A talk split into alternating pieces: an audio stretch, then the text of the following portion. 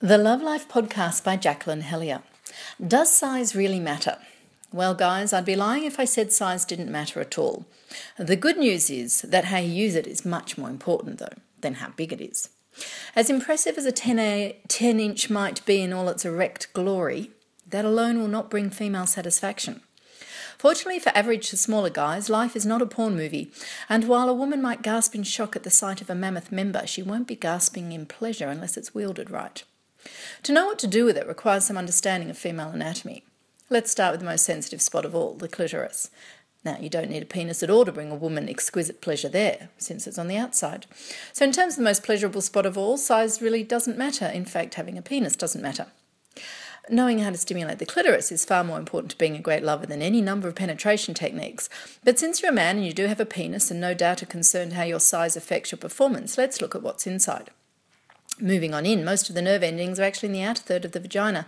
That's the first inch or two closest to the entrance, so to get to the most sensitive parts of the vagina doesn't require much, much length on the guy's part at all.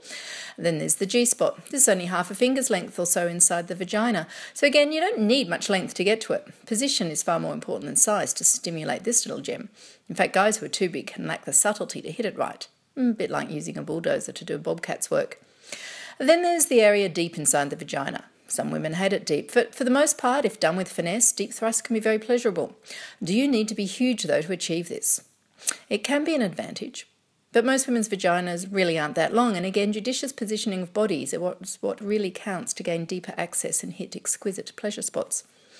And that's the anatomy lesson done. So, if it's all about finesse, what do you need to know?